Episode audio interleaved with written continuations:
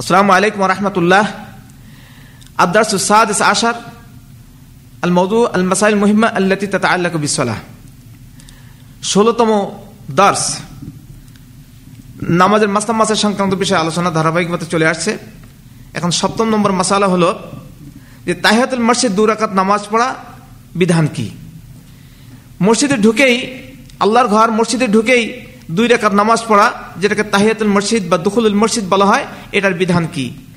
এ সম্পর্কে আলোচনা। অনেকেই মসজিদে প্রবেশ করে বসে পড়েন এবং কিছুক্ষণ বসে থাকার পরে উঠে নামাজ পড়াকে সুন্নাত মনে করেন। আর অনেককেই মসজিদে প্রবেশ করে তাহিয়াতুল মসজিদ অর্থাৎ মসজিদের সম্মান অর্থে দু রাকাত নামাজ পড়াকে কোনো গুরুত্ব না দিয়ে এমনি বসে পড়েন। এ দুটাই সুন্নাতের খেলাফ।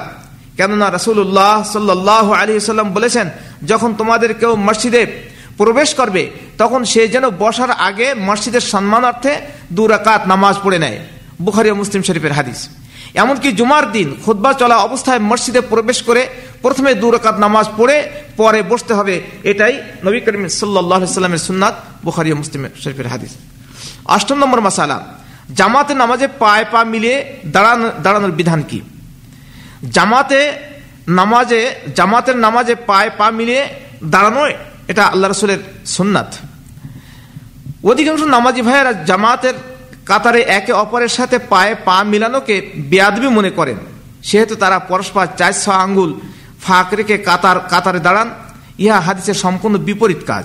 কেননা জানাব রসুল্লাহ সাল্লাহ আলিয়াল্লাম নির্দেশ দিয়েছেন যে তোমরা নামাজে কাতারকে খুব সোজা করো এবং কাজ এক বরাবর করে মিলাও। এবং প্রতি দুইজনের মধ্যবর্তী ফাঁক বন্ধ করো, যাতে শয়তান ফাঁকা জায়গায় দাঁড়িয়ে তোমাদের নামাজের, নামাজে কোনো প্রকার অসহসা দিতে না পারে। আর যে ব্যক্তি নামাজের কাতারে পা মেলায়, আল্লাহ রবাহ আলমী তাকে কাছে টানেন। আর যে ব্যক্তি পা মেলায় না, আল্লাহ তাকে দূরে রাখেন আবুদাউদ ও হাকিম। কাজে আমাদের উচিত হবে নামাজে, বিশেষ করে ফরজ নামাজের জামাতের সাথে যখন আমরা দাঁড়াবো, তখন এক মুসল্লি আর এক মুসল্লির পায়ের সাথে পা মিলিয়ে কাঁধে কাঁধ মিলিয়ে আল্লাহ রসুলের সুন্নাত অনুযায়ী দাঁড়ানোর জন্য চেষ্টা করা। আল্লাহ আমাদের তৌফিক দান করেন। নবম মশালা নামাজের বুকের উপর হাত বাঁধায় নারী ও পুরুষের মাঝে কোনো পার্থক্য আছে কি? হ্যাঁ তো নামাজে বুকের উপর হাত বাঁধা নারী ও পুরুষের মাঝে কোনো পার্থক্য নেই। নামাজে বুকের উপর হাত বাঁধা সম্পর্কে ওয়াইল ইবনু হুজুর থেকে বর্ণিত রসুল্লাহ সাল্লাহ সাল্লামের বিশুদ্ধ হাদিস অনুযায়ী সারা বিশ্বের সাফি হাম্বেলি, মালিকি মাজহাবের অনুসারী ভাইয়েরা এবং সমস্ত আহলে হাদিস ভাইয়েরা তাদের নারী ও পুরুষ উভয়েই উভয়েই নামাজে বুকের উপর হাত বাঁধেন। অপর দিকে নামাজে নাভির নিচে হাত বাঁধা কয়েকটি কয়েকটি জয়ীফ হাদিস যা দলিল অযোগ্য। এর উপর ভিত্তি করে হানাফি মাঝহাবের ভাইয়েরা নামাজে নাভির নিচে হাত বাঁধেন। অথচ হানাফি ভাইদের, অথচ হানাফি ভাইদের মা ও ভগদেবন তারা সবাই সহি হাদিস অনুযায়ী বুকের উপর হাত বাঁধেন। এই ব্যাপারে কিছু কিছু হানাফি ভাইদের মন গড়া যুক্তি হলো যে পুরুষদের পুরুষদের লজ্জাস্থান যেহেতু নাভির নিচে, সেহেতু পুরুষরা নাভির নিচে হাত বেঁধে তাদের লজ্জাস্থানকে হেফাজত করার চেষ্টা করবে। এমনিভাবে মহিলাদের এক বিশেষ লজ্জাস্থান যেহেতু তাদের নাভির উপরাংশে, সেহেতু তারা তাদের নাভির উপরে অর্থাৎ বুকের উপরে হাত বেঁধে তাদের লজ্জাস্থানকে হেফাজত করার চেষ্টা করবে।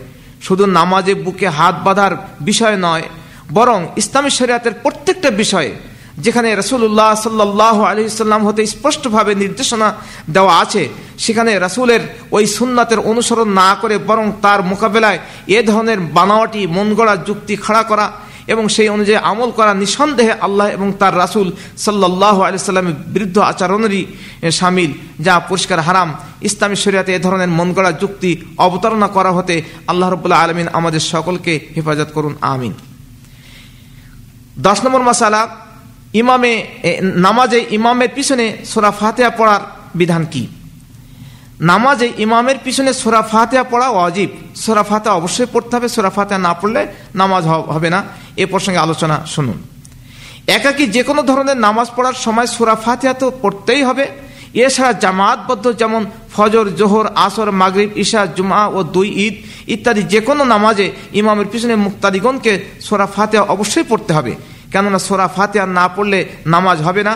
ইহা বহু সহি হাদিস দ্বারা প্রমাণিত।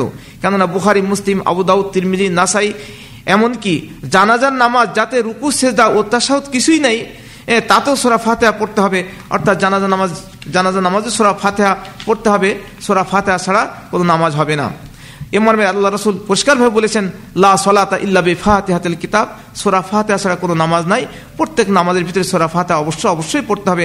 আল্লাহ রবাল্লাহ আলমিন আমাদেরকে আল্লাহ রসুলের সুন্নাতের উপর আমল করার তৌফিক দান করেন। এগারোতম মাসালা, জাহেরি নামাজ সময়ে আমিন জোরে বলা বিধান কি? জাহেরি নামাজ, জাহের যেমন যেমন ফজরের নামাজ, ঈশার নামাজ, মাগরেবের নামাজে আপনার আমিন জোরে বলার বিধান কি এ সম্পর্কে আলোচনা। জাহেরি নামাজে অর্থাৎ ফজর, মাগরিব, ঈশা, জুমা ও দুই ঈদে ইমাম সাহেবের সোরা ফাতিহা পড়ার পরে ইমাম ও মুক্তারি সকলকেই জোরে বা সশব্দে আমিন অবশ্য অবশ্যই বলতে হবে। কারণ ইহা বহু সহি হাদিস দ্বারা প্রমাণিত, যেমন বুখারি, মুসলিম, তিরমিজি ইত্যাদি। কাজেই যারা জোরে আমিন বলেন না, তারা অবশ্য অবশ্যই রাসুল্লাহ সাল্লাহ সাল্লামের এ সুন্নাতকে পরিত্যাগকারী হিসাবে গণ্য হবে। আর মোট কথা নামাজের ভিতরে সোরা ফাতেহার শেষে আপনার ইমাম সাহেবের গাইর মকদুব আলাইহিম আলিন আমিন। ইমাম সাহেবের মানে এই বলার সাথে সাথে আপনার আমিন বলার হাদিস আসছে। মুসল্লিদের আমিন বলা এবং ইমাম সাহেবের আমিন বলা একসাথে হয়ে গেলে সেই দোয়ার সঙ্গে সঙ্গে আল্লাহ রবুল্লাহ আলমিন দরবারে কবুল হয়ে যায়। আর আমিন না বললে এটা ইহুদিরা খুবই খুশি হয়। তো আমরা যেন আল্লাহ রসুলের সুন্নাত অনুযায়ী আপনার জাহেরি নামাজে আপনার সোরা ফাতের শেষে সশব্দে আমিন বলার এই সুন্নাতের উপরে আমল করার চেষ্টা করি, আল্লাহ আমাদের তৌফিক দান করেন। বারোতম মাসালা নামাজে রাফুল আদাইন করা। নামাজে রাফুল আদাইন করা বিধান কি? এ সম্পর্কে নামাজ শুরু করার সময়, রুকুতে যাওয়ার সময়, রুকু হতে উঠার সময় এবং তৃতীয় রাকাত শুরু করার সময় নামাজে এই চার অবস্থায় আল্লাহ আকবর বলার সাথে সাথে দুই হাতকে কিবলামুখী করে দুই কান অথবা দুই কাঁধ বরাবর উঁচু করাকে আরবিতে রাফাউল ইয়াদাইন বলা হয়। নামাজে উল্লিখিত চার অবস্থায় রাফাউল ইয়াদাইন করা রাসুল্লাহ সাল্লাহ আলিয়াল্লামের এমন একটি সুন্নাত যার সপক্ষে সহি সনদে প্রায় চার শত হাদিস বর্ণিত হয়েছে।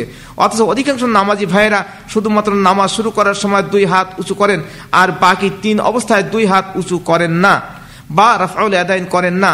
এটা কোন ধরনের সুন্নাত বিরোধী কাজ? একবার ভেবে দেখা একবার ভেবে দেখবেন কি? আরও দুঃখজনক ব্যাপার হলো, রাফাউল এদাইন তথা হস্ত হস্তদয় উত্তোলন করার হাদিসগুলির বিরুদ্ধে মন গড়া ও মিথ্যা যুক্তি পেশ পেশ করা হয়ে থাকে যে সাহাবাইকের আমরা জাল্লাহ আনহুম ইসলামের প্রথম যুগে বগলে মূর্তি রেখে নামাজে দাঁড়াতেন ফলে রাসুল সাল্লাম তাদেরকে নামাজের ভিতর এভাবে হাত উত্তোলন করে তাদের বগলের মূর্তিগুলি ফেলে দেয়া, ফেলে দেওয়ার নির্দেশ দেন। নাউজুবিল্লাহ, বলা বাহল্য এ ধরনের